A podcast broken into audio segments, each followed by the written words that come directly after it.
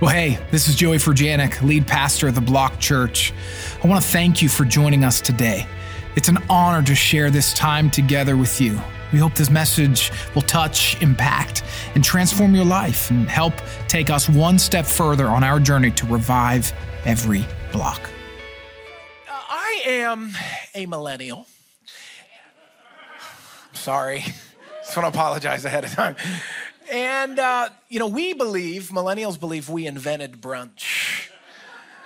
Uh, we, no, we did not, although we do keep brunch in business. And I have to admit, I really love brunch. And uh, I love, I love fresh fruit. I even love, and, and I know this is whatever, but I, I just love fresh flowers.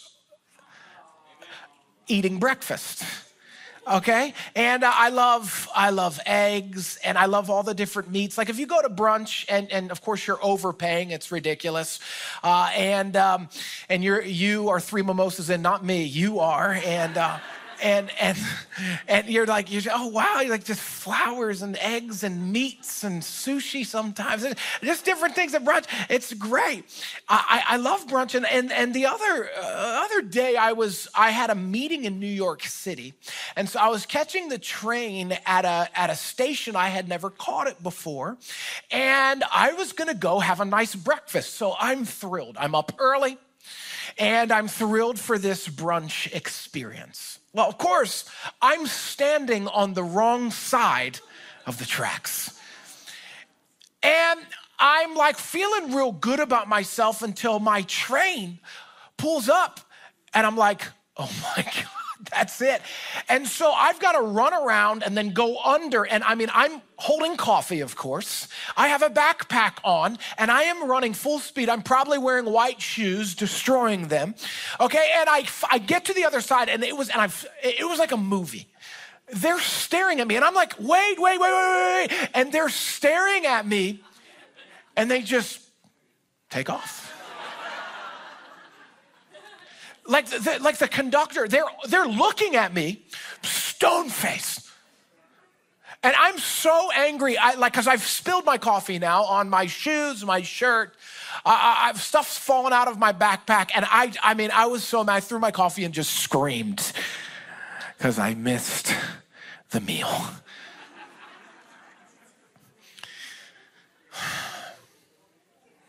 I told you I wanted to apologize ahead of time for being a millennial.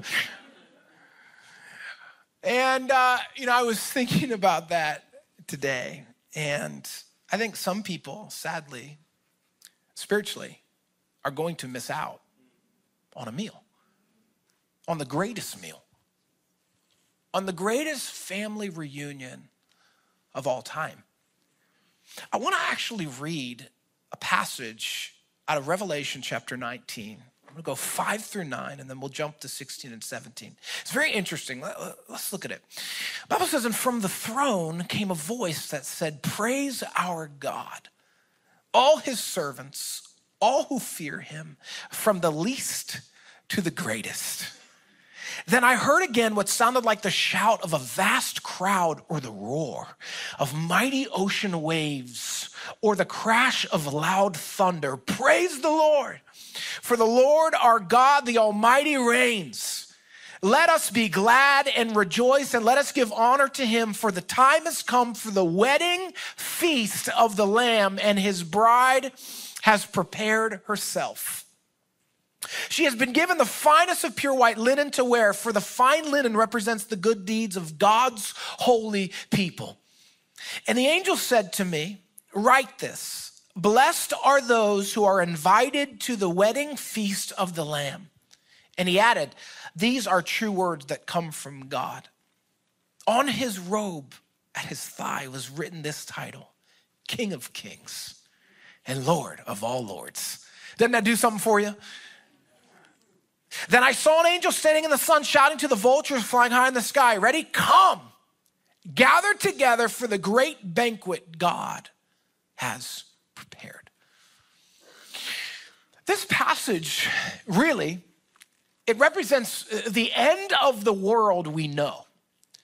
And it, it represents a new world. It, it represents all of the journey and the struggles and the challenges of this life, in a sense, ending, and us as believers beholding the victory. And when all is said and done, we will sit with our Lord as his bride, as the body of Christ, at a great meal, celebrating our victory that it was worth it. That's good news. But as I mentioned before, unfortunately, some folks will choose to miss the meal. I think the reason is, and I've heard it said for believers, that your best life will be your next life. And, that doesn't mean, hey, expedite your life and quit or commit suicide or anything crazy. It just means that as good as life can be or will be, or even as bad as it will be, there is another life in eternity with Jesus, and it will be greater. But I don't want anyone to miss this. And people miss it because they choose to live their best life now versus living their best life later. So today, I want to preach a message titled, Don't Miss the Meal. Don't miss the meal. Look at somebody next to you and tell them, I'm saving you a seat. I'm saving you a seat. Don't miss the meal. I want to I want to highlight four types of people that will miss the meal today. You may identify yourself within this group. Don't be afraid, there's good news for you. The Bible says in Matthew 22, 1 through 6, Jesus also told them other parables. He said, The kingdom of heaven can be illustrated by the story of a king who prepared a great wedding feast for his son. Let's stop there for a second. Okay, just like in Revelation, the bride sits. Okay, God, he prepares this great feast for his son. We are Christ's reward. Representative of the groom, us the bride. Here you see the same thing. When the banquet was ready, he sent his servants to notify those who were invited, but they all refused to come. So he sent other servants to tell them the feast has been prepared. The bulls and fattened cattle have been killed and everything is ready. Come to the banquet. Come to the banquet. Now let's read the first part of verse 5. But the guests he had invited ignored them and went their own way. Here's the first kind of person that's going to miss the meal. Number one, those who choose to go their own way. You know what Jesus said is he said that wide and broad is the road that leads to destruction. Many enter through it, but narrow is the way that leads to life. I don't want to make Christianity I don't want to get up here every week and make following Jesus something it isn't. I don't like that. I, I always want to, personally, I always like to in life kind of under promise and over deliver. You know, it's a great strategy for marriage. Just kidding but you know, like, like if you're kind of trying to sell something or if you're presenting something at work, like, like everybody knows those people who overpromise but underdeliver. You know, it's like it's like I don't want to be up here and be like, man, when you follow Jesus, everything automatically turns around. You get wealthy, you get healthy, you get stealthy. I don't know. I couldn't think of a th or thly. Okay, you know, because that's not true. Jesus is like, in this life, you'll have trouble. Right? And in this life, you're gonna have some stuff. Take heart though. There's a next life that will be your best life. And also, in the middle of your struggle, you can have great comfort, great peace, and great victory. But the thing is, is following Jesus in a lot of ways, it is self denial. It is taking up your cross and following him. It's his way because he is the way. And so many people ask Jesus to follow them. And Jesus is like, the last time I checked, I created you. The last time I checked, I knit you together. The last time I checked, I know every hair on your head. Like the last time I checked, I brought the sun up, I brought it down, I set the stars in order. The last time I checked, I sit on the throne. The last time I checked, I'm in control. But you want me to follow you? like, what? But like, this is what so many people do. We go our own way because we want our own way. It's the garden all over again. I see the apple. I want to eat it. I want to share it. And it's like, why not, God? Why not? And Jesus is like, that's not how it is. If you want to sit at this meal, got to do it my way. You got to do it my way. I want to compare our way versus God's way. My way often is selfishness. God's way is selflessness. My way is self preservation. Take care of me. God's way is generosity. It's, it's lose your life to find it. My way is to hook up with whomever, whenever. God's way is covenant and intimacy with one. My way is my own understanding. God's way is faith. You won't understand. My way is please myself. God's way, please the Lord. Serve others. My way is ghosts and dismiss the people who fail me and bother me. God's way is forgive and even turn the other cheek. My way is live for now. God's way is live for eternity. You will miss the meal if you choose to go your own way. Second part of verse 5 one person goes to his farm. To his farm. Now, I know that a farm uh, vernacular isn't something we're used to in the city, uh, but this is where we get food from. okay. This is where they breed dogs that you might have one of these people, so they're important. But I want to I want to highlight the second person. It's it's those who prioritize survival. Prioritize survival. Because the farm it represented four things. It represented work, it represented food, it represented home, it represented needs. Equal that all out and it represents survival. Now, I don't think it's bad to survive. I, I think you need to survive. You need to eat, maybe a little less brunch. Right? You got to work. In fact, you're supposed to. It's really like if you can, you should. It's biblical, right? You got to have somewhere to lay your head, I think. I mean, Jesus did say, foxes have nests, right? Or foxes have dens, birds have nests. See, I don't even know the animals. but the Son of Man has no place to lay his head meaning he was he was traveling, he was moving. He's like that wasn't his concern. And I think that whole point there in, in, in Luke 9 is the point. Where it's like a lot of us, our priority in life is to make it through life. And you know, following Jesus is like this, it's like this tension that never goes away. It's a good tension, though. It, it, a lot of times it's not problems to be solved as much as it's tensions to be managed.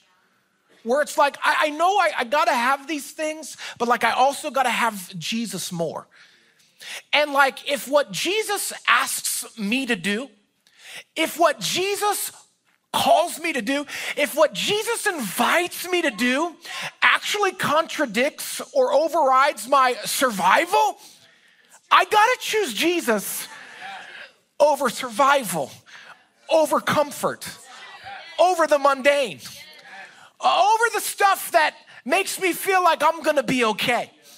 Because the reality is, is those who make it to the meal find their comfort, find their value, find their peace, find their provision, find their abundance, find all they need in Jesus. Jesus says, Seek me first, everything else will follow. But we seek us first and we fit God in. They went to their farm. And what's so crazy about that is, well, the food was right in front of them. Jesus says, I'm the bread of life. You know, my kids, well, they drive me insane. I love them. I do I, so much. In fact, being a parent is kind of like this you are perpetually exhausted of little kids, perpetually exhausted, tired of hearing your own voice. No, stop, wait, please. Hey, Bob,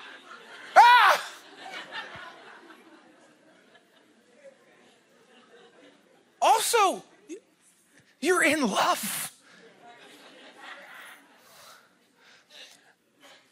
The other day, my daughter, who is adorable and has these curls, it's like, wow, where did those come from?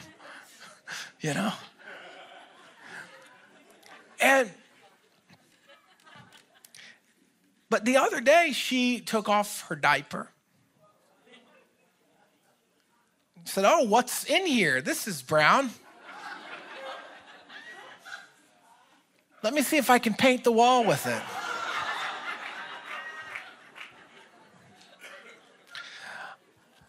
I'm gonna be honest with you.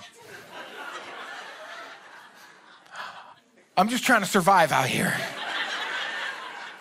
It's the jungle. You know what they say about parenting? The days are long, the years are short. I'm trying not to waste time and energy on things that don't matter. The wall's gonna get clean. I think Lauren will clean it.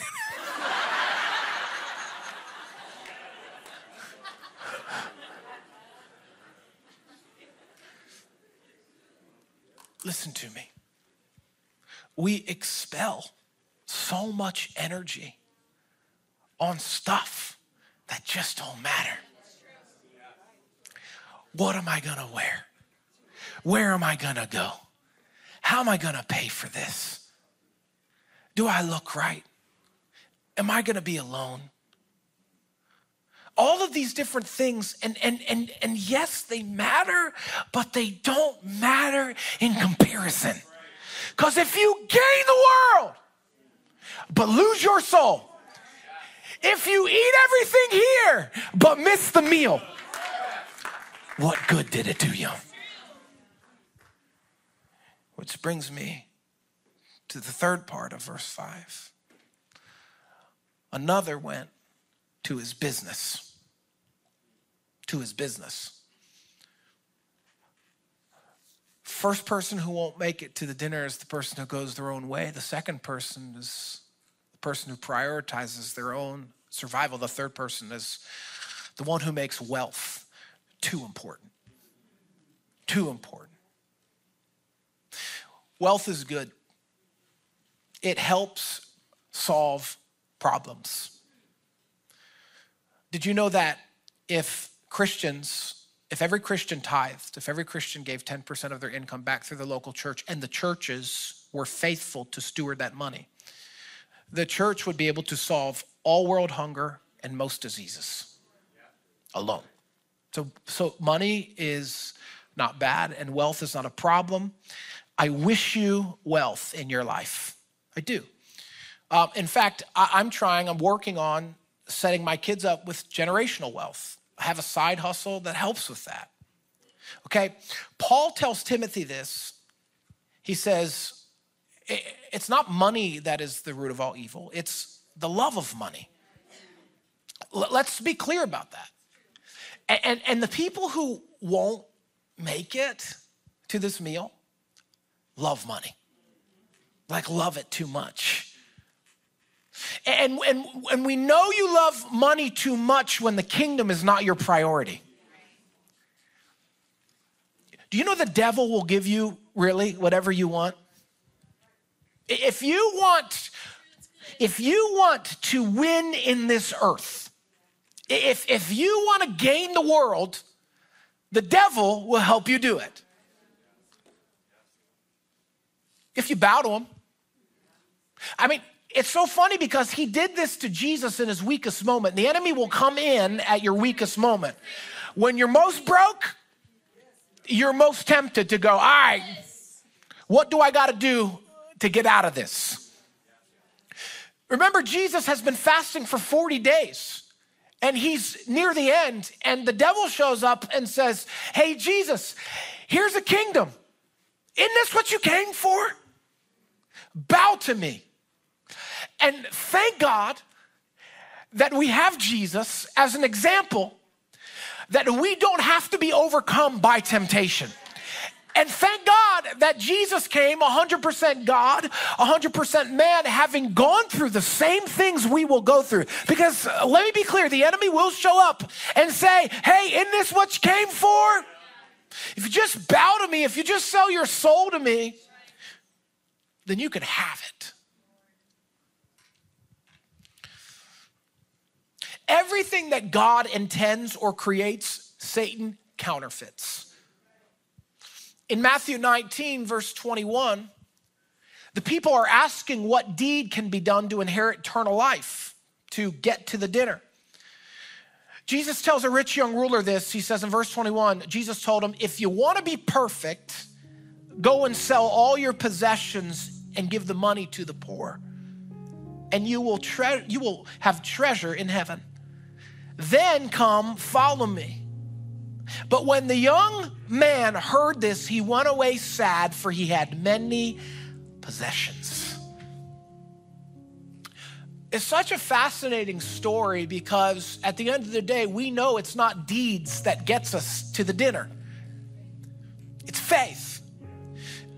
But Jesus gives this opportunity to this rich young ruler because he knows he can't follow me if I don't have his heart. And is Jesus asking for your money today? Am I? No, not necessarily.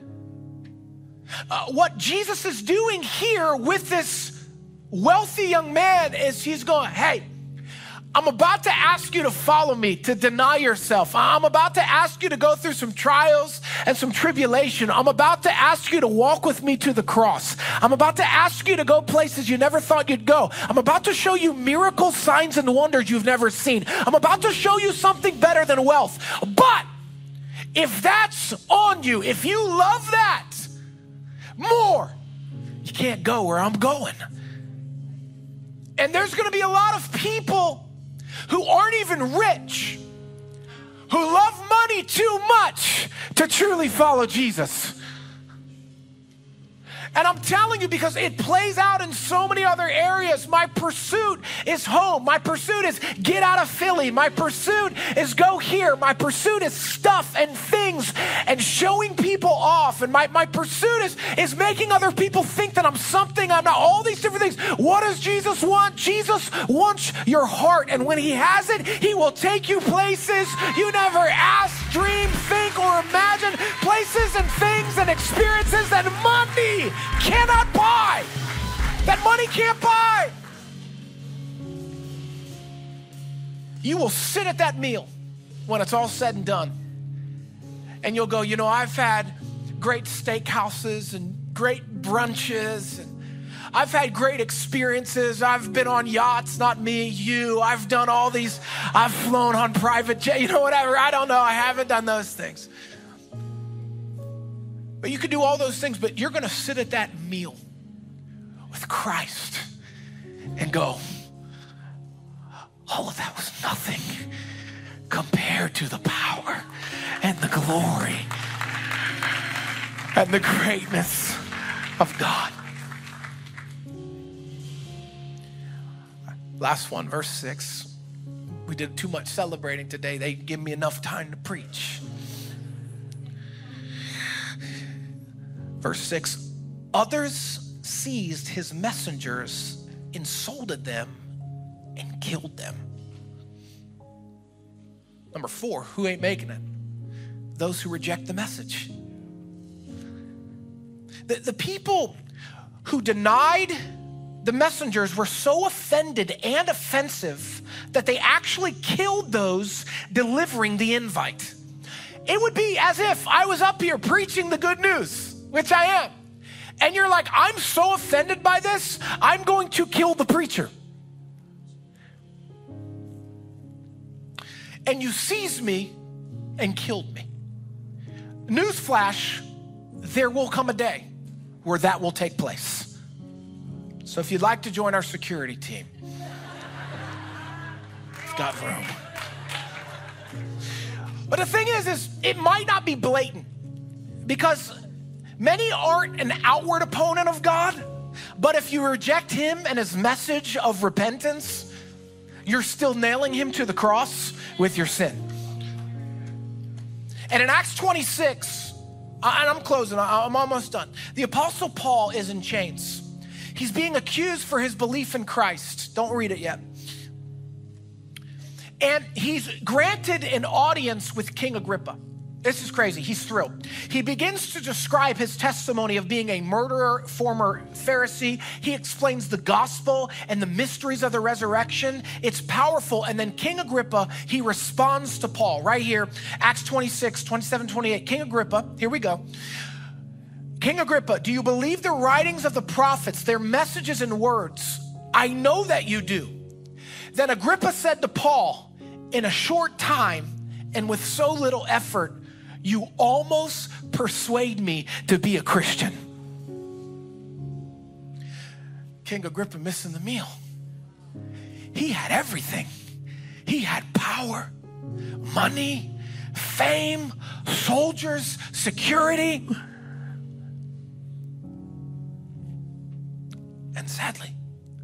This might be the situation of many where you're almost persuaded, where you sit in a gathering, where you sit in a service,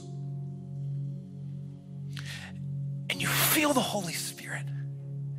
You got the lump in your throat, like you know the lifestyle you are living is not pleasing God. You know there's got to be more to life than pleasing yourself. Like you know, and you're you're like King Agrippa. You, in a sense, you've got power because you're doing the thing on your own but you're rejecting the message.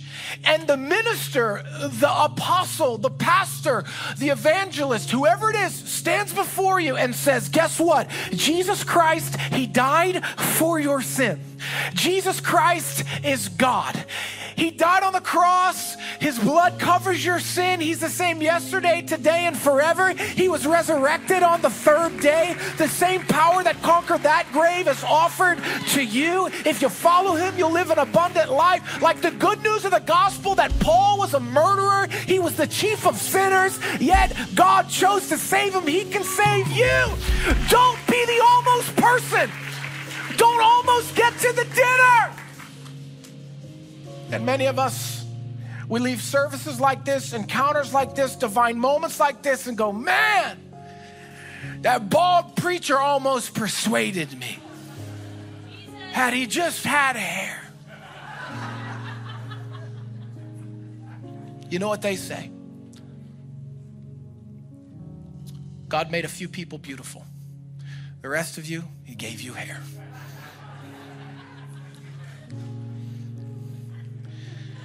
Think about it. I'm closing. I'm closing. I want to tell you a story of Erwin. Erwin's a young adult who attends our Port Richmond location. I know Port Richmond's cheering for Erwin right now. He was invited by his neighbor, and he describes his encounter with God as something he could never put into words. Erwin gave his life to Jesus his very first Sunday. He got baptized in the water earlier this month, and now he serves in our kids' ministry with everything he has. Let me tell you something. Erwin, he's not missing this meal. And I want to remind everybody that the stories like Erwin happen every single week in our locations. For nine years, we've been reviving every block For nine years, we've been bringing Jesus to every street corner, every neighborhood. For nine years, we've been radical faith. For nine years, we've been believing for revival. For nine years, we've been going after God, His presence, lost people. I'm here to tell you, we ain't stopping. We're just getting started. The good news is you can join us and not miss the meal. Thanks so much for joining us today. I especially want to thank those of you who give generously to help us revive every block. If you enjoyed this message, you can subscribe, share it with your friends, screenshot it, and post your social stories, and tag us at The Block Church. We'd love to hear from you and how you found this encouraging and inspiring. Thanks again, and God bless you.